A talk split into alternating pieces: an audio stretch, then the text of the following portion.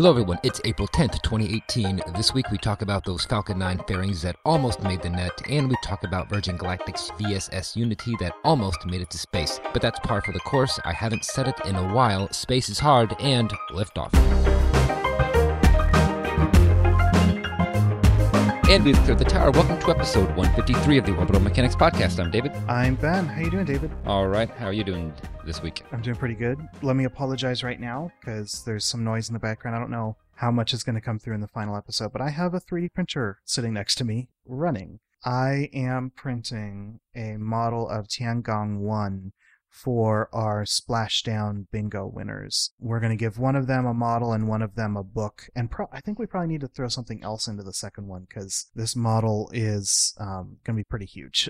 yeah, it's bigger than I thought it was going to be. It's quite impressive. Now, this is just going to be the model. It's just going to be the 3D print, no paint, no coloration. But is that something right. you could do? Because I imagine so in it, because I think it would yeah. very much merit that effort because it's a pretty cool looking. I'm going to leave that as an exercise for the winner. Sure.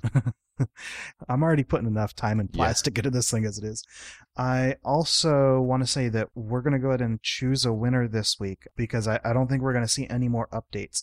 The only problem is that uh, I was not paying attention to the map. Uh, we just used a, a map that's been used in the past. It's a projection of the Earth that I don't recognize, and so it's really hard for me to tell. The grid is square to the GIF or to the uh, to the JPEG, but the map is not an equal area projection. It's you know, it, it looks kind of weird. So I got to figure out what projection it is first, so I can figure out where where the satellite actually came down. So I can figure out what what those lines represent in terms of latitude and longitude, uh, which is a huge headache.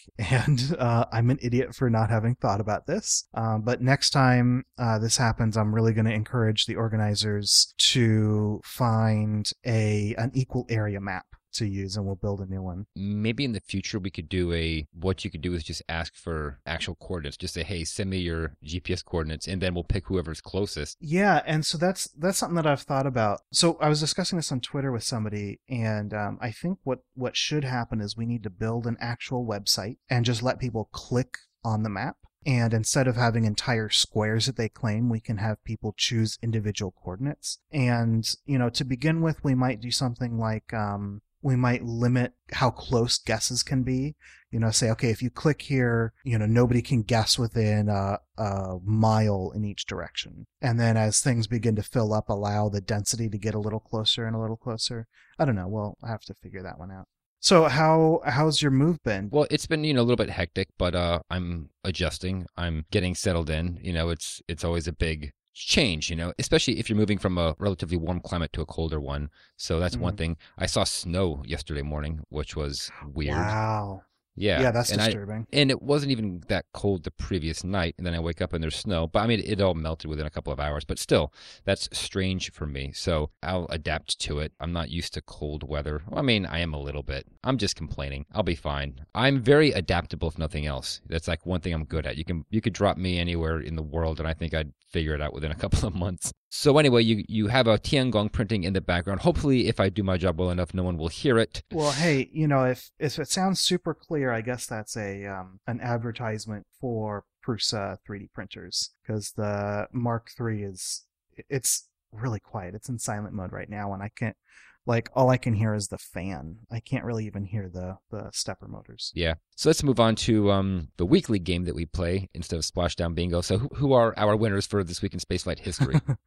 all right. So we have three out and out winners. That's Ben Haller, Ian Sadi, and Mike Carper. Congratulations, Mike, or I guess welcome. I think this is uh, his first time guessing. And then also partial credit goes to Valentin Frank, who was very, very, very close. Uh, Valentin guessed uh, so, well, the clue for this week was uh, for sale no longer. And Valentin Frank guessed AsiaSat 1, which launched on April 7th, 1990. In fact, the actual This Week in Spaceflight History is the 13th of April, 1990. That actually falls in this week. And it was the relaunch uh, of Palapa B2 as Palapa B2R. Um, first, I have to say thank you to Delta V of 4.3 for pointing this out a couple years ago. I was like, oh, yeah, that would make a good This Week in Spaceflight History, so I, I wrote it down. So, you guys might remember some of these names. Back in February of 1984, STS 41B launched Palapa B2 and Westar 6. Um, they both had identical upper stage issues that resulted in um, them both going into wrong orbits. And so they did some tweaking with the satellites and got them back down to an, uh, an orbital altitude that shuttle could reach. And actually, really amazing rescue uh, mission was done. They they um, were were very successful in putting these guys into uh, you know nice and easy orbits to get to. Back in episode 132, we talked about the capture of both of these satellites um, during STS-51A. That took place in November 1984, um, and the clue for that one was I think just for sale. Um, and so this time I had to make it for sale no longer give ourselves a little bit of a callback. So they brought these satellites back down to Earth. In this instance, I'm specifically going to talk about Palapa B2R. It was refurbished, and the contract that they had with NASA for the initial launch included NASA agreeing to relaunch the vehicle if ever that was required. Um, and so after um, they decided to recover these guys. There was, you know, the whole insurance business trying to figure out what's what's going to get paid out. And basically, when all that was happening, NASA agreed to relaunch this vehicle on shuttle for $25 million. And then uh, the Commercial Space Launch Act was passed, which was intended to encourage commercial launch companies to build this economy that supported commercial launch. Um, and part of that was basically telling Shuttle, you can't fly commercial payloads anymore. Um, you can't compete in here. And so they decided to launch on a Delta, and they ended up having to pay twice that. So fifty million dollars, and so all of a sudden the you know the budget kind of goes crazy. And uh, for launch nerds, it was a Delta sixty nine twenty five eight if you're keeping track. So then I have a quote. Uh, the the source for this uh, this week in spaceflight history event um, comes from satel.com or sattel, I guess. So I'm going to quote directly from the article there because I, I thought this was a really good phrasing here. In the end, Palapa B2 made history twice. First, it was one of two satellites, the other was Westar 6, launched side by side in the cargo bay of the same shuttle mission, in which both experienced the very same perigee motor stage malfunction. Both satellites went into useless low orbits of the same altitude. Second, Palapa B2 and Westar 6 were the first satellites in history to be retrieved and relaunched. Only Palapa B2, however, was relaunched at the Cape, where it had started its incredible journey of millions of miles six years earlier. Finally, Palapa B2 had arrived safely back on Earth after 288 days in orbit, having traveled 119 million miles in space. Yeah, 119 million miles in space, but in circles. But yeah, right. it still counts. So, uh, what is our clue for next week? Next week in 2010, the clue is 150 million kilometers of travel ends in a popped tire. And when you say popped tire, you mean like a blown out tire? I mean a popped tire, David. No one says that though. Does anyone ever say pop tire? Yeah, I do. Yeah, you popped a tire. You have a blowout or a flat tire, but I guess so, a popped tire. Yeah, I've been on the side of the road and gone, oh, I popped a tire. You've said that. I've never said popped a tire or heard anyone say it. Okay. All right. uh, so if you think you know what that clue is in reference to, give us a tweet with the hashtag this week SF and good luck. Good luck, everybody.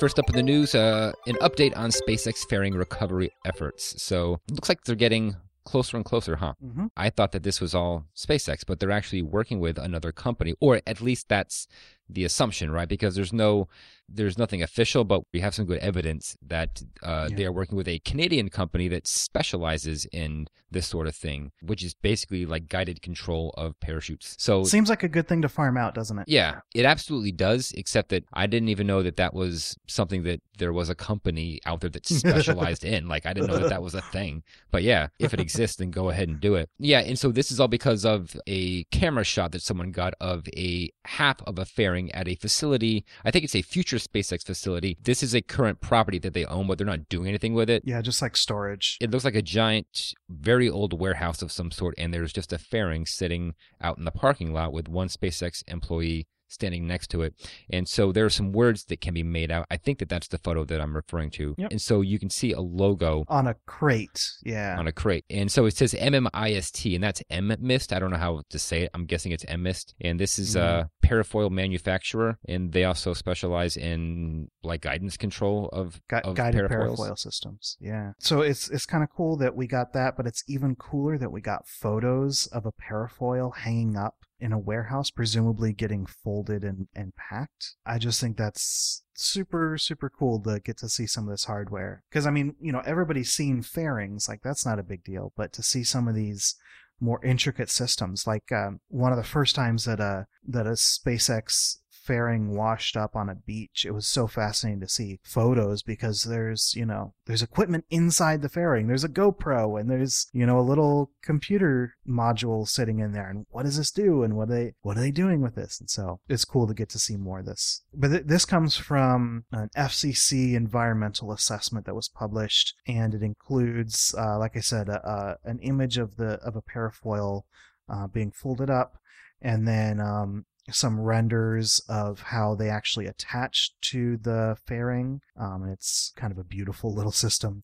And then um, some information about uh, the two systems. So I, here's the thing: is there's not one parachute. There are actually two parachutes, and I guess we probably should have seen this coming. So even though the the fairings have got cold nitrogen gas thrusters to orient them on the way down. They also have a drogue parachute that deploys at 50,000 feet to help orient the fairing and also to basically pull the trigger on the on the larger suit and help pull it out of its um, containment. So the canopies are both made of nylon. Uh, the suspension lines are made of Kevlar, and there are um, measurements for both of these. We'll link to a Reddit post that kind of summarized the FCC assessment, and then we'll also uh, link to the assessment itself. And yeah, Dan says that these are pretty pretty standard materials for sure, but it, it's cool to like get details, you know. Pro- I mean, yeah, probably things we could have guessed, but to see the actual sizes of these things. So I'll, I'll just read some numbers. I know numbers are, are pretty boring, but the uh, the area of the uh, they have two different drogue types and two different parafoil types. So it sounds like they they may have done an update here. So the drogue chute went from 63 square feet to 113 square feet, and then the uh, the parafoil went from 17 well almost 1800 square feet to 3000 square feet. So these things actually exist in real life, you know. Okay, so what is the difference, or why is there a difference in the in the sizes of these chutes? Why the difference in area? Yeah, my guess is that they they did an update that they originally had a smaller size and they upgraded to a larger size. Does that seem reasonable? It does. I, I was just wondering if we knew exactly why, because we're looking at two different sizes here. So this is just because they they pretty much figured out that they needed a larger parachute, or should I say parafoil? Is that maybe the more correct term? A larger parafoil in order to get a more precise landing. Okay. Fairings are such a weird thing to land because they have Oh yeah. they have so much surface area compared to their mass. Because most of the time when you're using systems like this, it's on boxes, right? Yeah. This this company, I'm sure this is the weirdest thing that they've ever been asked to guide back down to Earth. It is such a and strange thing. likely from the highest altitude, right? Oh yeah, it's kind of like someone says, "Hey, can you land a boat in the middle of the ocean, but in a net, so you don't, so it doesn't touch the water?" I mean, it's all very just a strange request, but I guess that's what happens when you do business with SpaceX. Um, so a couple of other fun little details. Um, so these drogue chutes deploy at 50,000 feet, and they want to recover them as well. Um, but so far, they say that the recovery efforts have been very difficult, which I interpret to mean that they haven't actually recovered any of these so far. Um, but basically, they hit the water, they're very, very small, and they sink. And so it's like those are the two worst conditions for recovering something. Um, but they have uh, an engineering solution for the future and uh, my guess is that that's a an airbag attached to the to the drogue chute. Um, we'll we'll see. Then they also confirmed that these fairings have data modules, which we know that's a thing, but they've also added strobe lights, which is pretty awesome. And uh, they also confirmed that right now they are only recovering one half of the fairing, and that they will jump up to two fairings once they're you know successfully recovering these things. So not only are they just attempting to recover one of them, but they only have the recovery equipment in one of the fairings. So they're, you know, spending half the money because I, I, guess you it's pretty hard to attempt to recover two fairings, you know. Right. I'm trying to remember the numbers or the estimated numbers. What a fairing both have together in its entirety is something like is it six million dollars, something like that? Yeah. So it's pretty remarkable that they're putting so much effort into recovering these, and I don't know how much it costs to do all this, but it can't be cheap. And then once they're done with Block Five, which granted is probably going to be several years from now, and they move on to BFR, which is going to be the only way that they launch anything into orbit, then they're not going to need that system anyway. So they are putting a lot of effort into something for a relatively short period of time, and who knows if they're even going to be successful doing it. Although I think that they eventually will be. Yeah, I don't. I don't think that BFR is going to cannibalize Falcon 9 traffic as quickly as they say it's going to. But yeah, so I, I did a quick Google, and it's um, six thousand for both of the fairings. So each, I'm sorry, six million. so it's it's three million for each fairing half. Dan in the chat has an interesting note. He says that um, they're partially expensive because they're trying to recover them. So just the fact that they are recoverable makes them a little more expensive. And I guess that's like the carbon fiber construction is is adding to the cost, but I kind of figure that that's something they would do anyway, right? For the for the weight. As far as I know, before they ever attempted to do the recovery, they said that that's how much those fairings cost. But then again, that might be because they did have it in mind to recover them yeah. the whole time. So okay, so so Dan is is quoting Reddit uh, in general saying that that their materials are more expensive being able to be recovered. So I'll buy it. That that sounds pretty reasonable. Sure. Um, and then finally, before we leave this topic, Elon tweeted about the Iridium 5 uh, fairing. Uh, they successfully recovered it intact. Uh, it missed the boat, or maybe the boat missed it. But Elon tweeted this gorgeous photo of this clamshell sitting on the water I mean, it's a super, super calm sea, and it's just like kind of floating there, kind of just a happy fairing floating on the water. A little bit of water inside. It almost looks as though they might not even. I mean, it's not true, but like, do they have to capture these things? Because they could just land them in the ocean and go pick them up. Yeah, I mean, the ocean would have to be really, really still for that. Yeah, but I mean, just as long as salt water didn't get inside, I think that the outside would be, you know, robust. Well, salt enough. water did get inside. So yeah, they they would have to figure out a way to prevent that from happening. But once they did that, plastic wrap. Yeah, something. I mean, it, it's pretty much already built like a boat. Put a little outboard motor on there. All right, let's move on to our next topic, and that is uh, Spaceship Two, uh, named VSS Unity.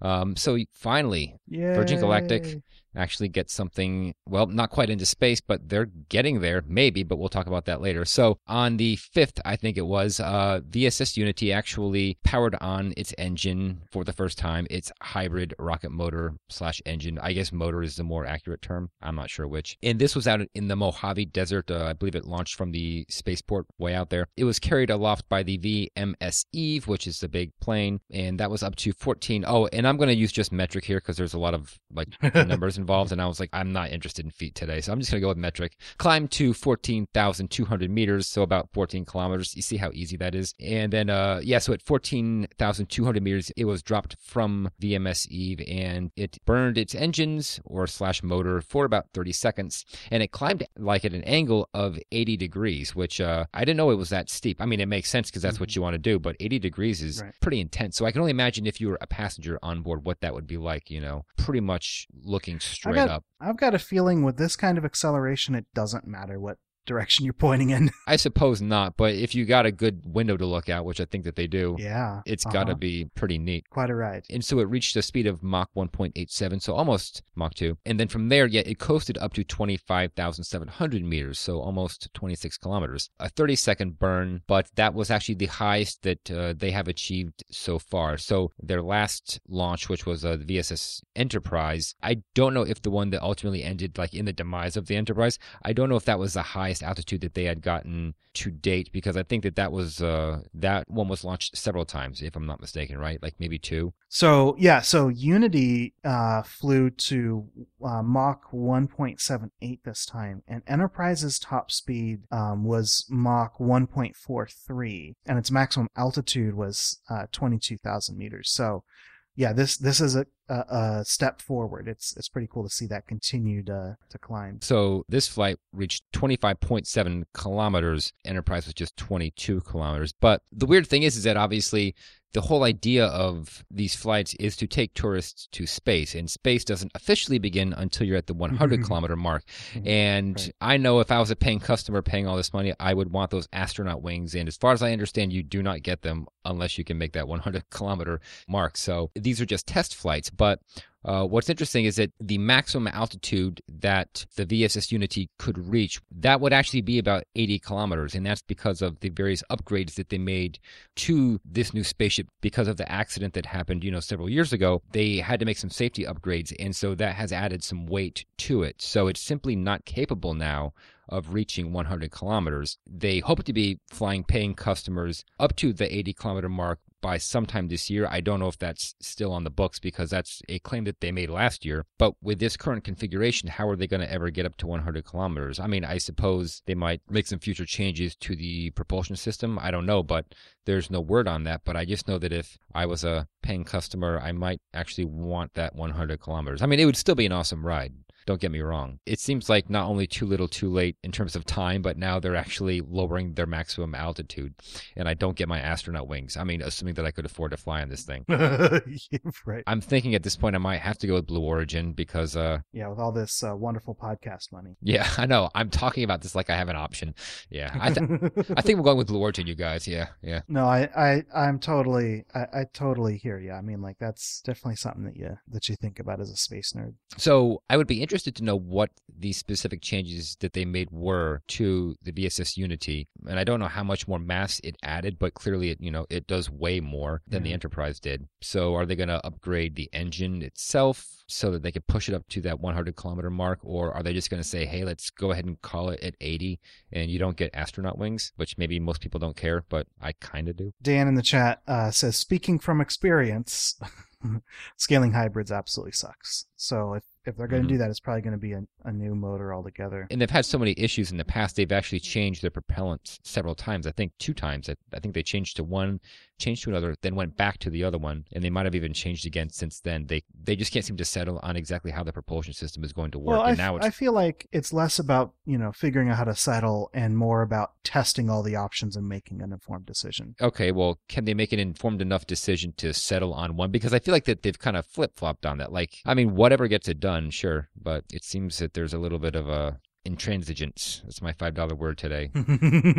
Good word. So let's move on to our third topic for this week. All right. So next up, Interstellar Glory arrives on the scene. All right. So yeah, what is Interstellar Glory? Yeah, nobody has known about these folks, but now we have a, a new a new company launching to space, hopefully. So on Thursday the 5th, this new rocket launched from Haikou launch site I guess is the full name, on Hainan Island in the ocean south of China. And so it's called Hyperbola 1S. It flew above the Kármán line and they reported a maximum speed of over 1200 meters per second. So this is a small solid rocket, uh, sounding rocket and they were mostly trying to validate the engine as well as some cool computer modeling that they used. They say that they virtually tested the rocket during design before they actually flew it. Uh, so this is Hyperbola 1S. The actual rocket that they're going to fly is going to be called Hyperbola 1, and it's a 1.4 meter rocket with a 300 kilogram carrying capacity to low Earth orbit. And they're saying that they want to have it flying by June 2019. Then after that, they're going to introduce a, a larger rocket called Hyperbola 2, which is a 1.5 meter uh, liquid rocket with a two ton capacity to low Earth orbit. And in the photos, they depict it with Falcon 9 landing legs and grid fins. So uh, reusability is uh, being kept in mind here, it seems. And then, uh, so all of this was pointed out to me this morning by Sam Moore. Thank you so much, Sam. Um, he also did a little bit of analysis here that I thought was interesting. He pointed out that Hyperbola 1 shares a similar takeoff thrust and takeoff mass with Kuaizhou 1, which means that they likely are using the same motor uh, for the first stage. Um, and then Kuaizhou 1 also shares this motor with DF-26. We, we know that that relationship exists. And uh, DF-26 is a medium-range ballistic missile. It sounds like this is uh, basically a Kuaizhou 1 with a different second stage. They're showing the rocket with like you see those SpaceX landing legs on it, but is that not? And I'm not just saying this because it's China. Is that not just like propaganda? Because is that feasible for a launch vehicle of this size? I mean, like obviously they're a long way from that, but you can't just slap Falcon 9 landing legs and grid fins on the thing, you know, right. and expect it to actually work. Uh, there's a little bit more to it than that. Yeah, I, have got a feeling this is a style choice. It's uh, you know, like a artist render, but I mean, landing legs. There are only a couple of ways to build them. Um, and SpaceX has kind of validated one one version. So as a reference, uh, Falcon 9 is 3.7 meters in diameter, and Hyperbola 2 is 2.5. So you know it, it is a smaller vehicle, but you know I feel like this this strategy of, of slapping landing legs on rockets is something that we're going to see a lot of um, until we come up with a, a new paradigm that you know kind of takes over. Presumably, just landing right back on the launch pad. That is what SpaceX wants to do with BFR, and of course, the, the other option is sort of like what Blue Origin is doing. Of course, we haven't seen that work with a very large rocket, although we have seen it with uh, New Shepard. You know, that it has those legs that sort of fold out from the lower surface of the fuselage, like they're actually embedded within it so that they don't protrude. Um, so it's a little bit more streamlined. Um, it looks kind of neat, but you don't get as much of a stable base though because they, they don't cover as wide of an area. But yeah, you, you could have legs come down in that fashion as well. But I guess that hasn't been, like as you said, proven for a large orbit class rocket. But yeah, I mean, it's going to be interesting to see how, you know, different companies address just the whole landing leg uh, structure and whether that's gonna, you know, whether we're gonna see things kind of fall out based on size, where you know large rockets tend to use a particular style of landing leg and small rockets use a different. You know, it's gonna be interesting.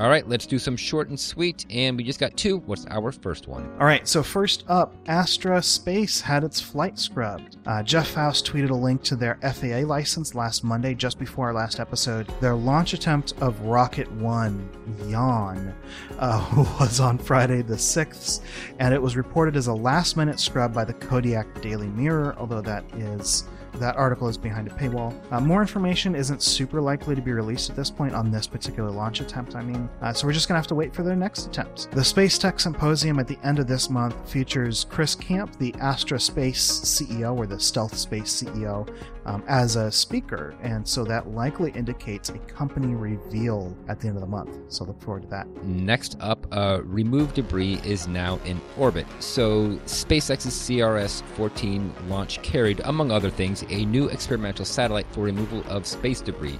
The satellite's launch was delayed amid concerns that launching such a large satellite from the ISS may pose a safety risk. Uh, most satellites released from station are 10 kilograms or smaller. RemoveDebris has a mass of 100 kilograms so much bigger.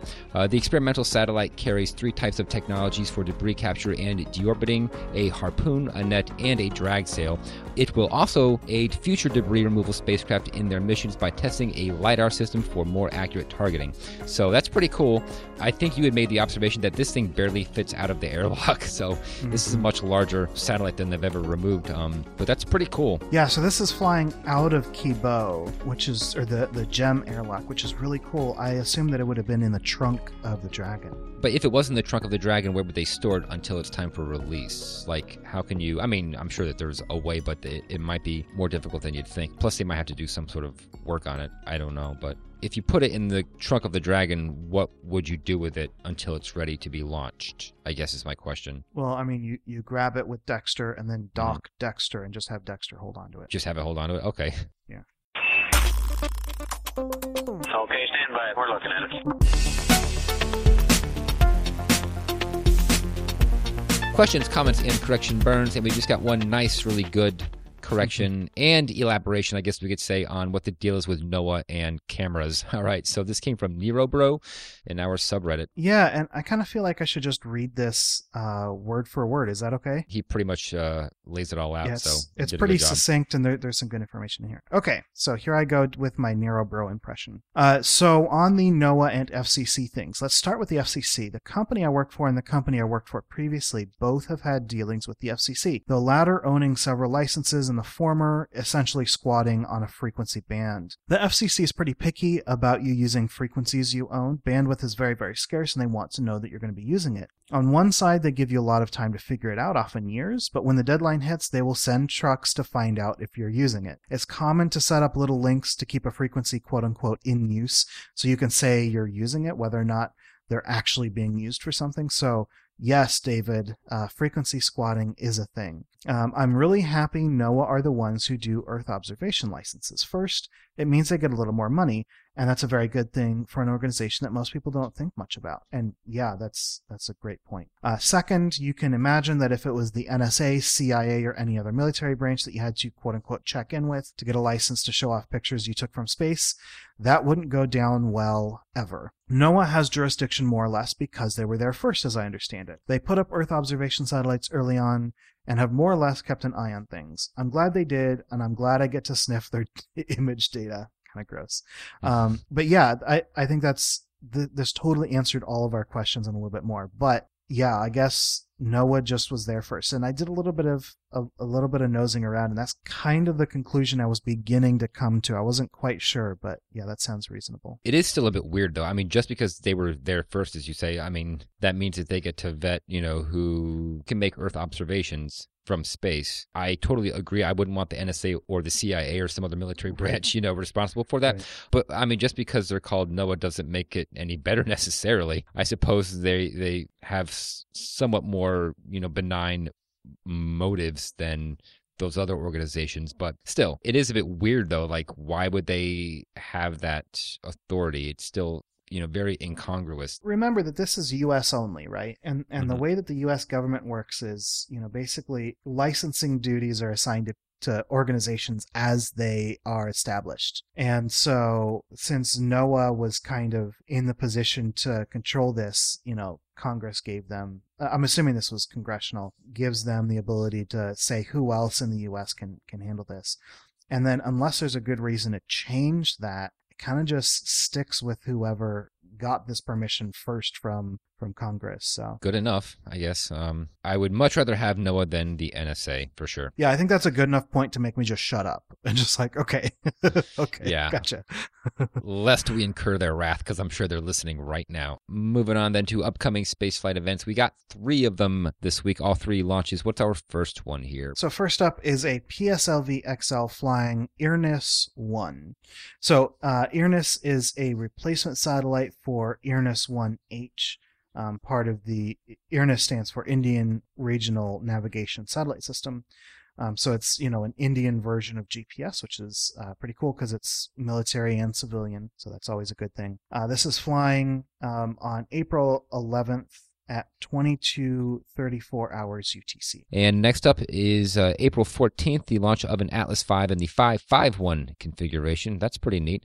Um, and that's launching AFSPC 11. I don't know if that's supposed to be pronounced a certain way. So AFSPC stands for Air Force Space Command, and this is, I guess, number 11, putting into orbit uh, a continuous broadcast augmentation SATCOM satellite. So this will be placed into geosynchronous orbit. It will continuously relay data from existing military communications satellites to support senior leaders and combatant commanders. That's all via launchlibrary.net. The mission will also launch a number of secondary payloads hosted on the ESPA Augmented Geostationary Laboratory Experiment, or EAGLE. All right, I don't think I recall EAGLE, but that's a cool acronym. Or it's a recursive, not a recursive acronym, but a slightly recursive one, right?